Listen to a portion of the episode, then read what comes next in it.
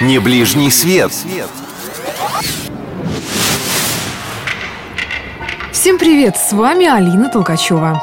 В прошлый раз мы побывали в Твери. Сегодня предлагаю двинуться дальше, на восток нашей необъятной родины. Всего 200 километров от столицы, и нас встречает Рязань. Вот тут я сегодня и предлагаю задержаться. Рязань появилась на берегу Оки ровно 920 лет назад. Хотя тут надо сделать важное замечание. На самом деле этот город до середины 18 века назывался Переяславль-Рязанский – а та самая Рязань, которую сожгли татаро-монголы, расположена на 50 километров ниже по течению Оки. Сейчас здесь находится археологический заповедник «Старая Рязань», ну а новая входит в тридцатку крупнейших городов страны. Здесь действуют два речных порта, железнодорожный вокзал и два аэропорта. А еще ходят такие непривычные для псковичей троллейбусы и трамваи. В общем, без карты в Рязани делать нечего. Рязань прежде всего славится своим Кремлем. По словам туристов, это действительно потрясающее зрелище. Кстати, в местном Успенском соборе находится 27-метровый иконостас, самый высокий в России. Ну а после не пожалейте времени и отправьтесь в город Касимов, бывшую столицу Касимовского татарского царства. Здесь даже мечеть с минаретом с тех пор осталась. Рязань – родина множества выдающихся людей. Александра Солженицына, Михаила Салтыкова-Щедрина, Ивана Павлова, Константина Циолковского. Но ближе всех мне среди известных рязанцев Сергей Есенин.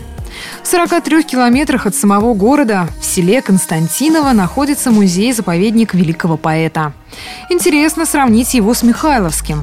Ну что, айда в Рязань, чтобы проникнуться духом есенинской поэзии. Пой же, пой на проклятой гитаре Мой последний единственный друг Захлебнуться бы в этом угаре Пальцы пляшут твои в полукруг а еще в Рязани можно увидеть грибы с глазами. Угу. Это не плод моего больного воображения и не результат какой-нибудь мутации. Грибы с глазами – это скульптура в центре города. Своеобразная иллюстрация знаменитой поговорки «А у нас в Рязани грибы с глазами». Кстати, у скульптурных бровичков, помимо глаз, есть еще и бороды. В Рязани действует множество учебных заведений, среди которых, конечно, выделяется Рязанское высшее командное училище ВДВ. А еще здесь есть музей истории воздушно-десантных войск. Боевые медали и ордена, десантные парашюты, архивные документы и личные вещи воинов. Уверена, что это место любой псковский десантник не пропустит. А потом можно еще и в музей дальней авиации заглянуть. Ну а заядлых водителей ждет музей военной автомобильной техники.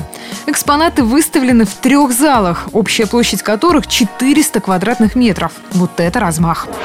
В Рязани можно не только хорошо прогуляться, но и поправить здоровье. В пригороде расположен курортный поселок Солодча. Благодаря здешнему чистейшему воздуху здравницу сравнивают с южными российскими курортами. А любителям активного отдыха рекомендую сплавиться на байдарке в Мещерском национальном парке. Точно не пожалеете. А еще в Рязани делают самые настоящие русские матрешки. По моим наблюдениям, несмотря на известность сувенира, мало у кого он есть.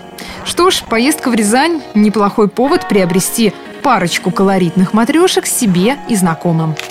На сегодня, пожалуй, это все. Но наше путешествие по России продолжится всего через неделю. С вами была Алина Толкачева. Услышимся.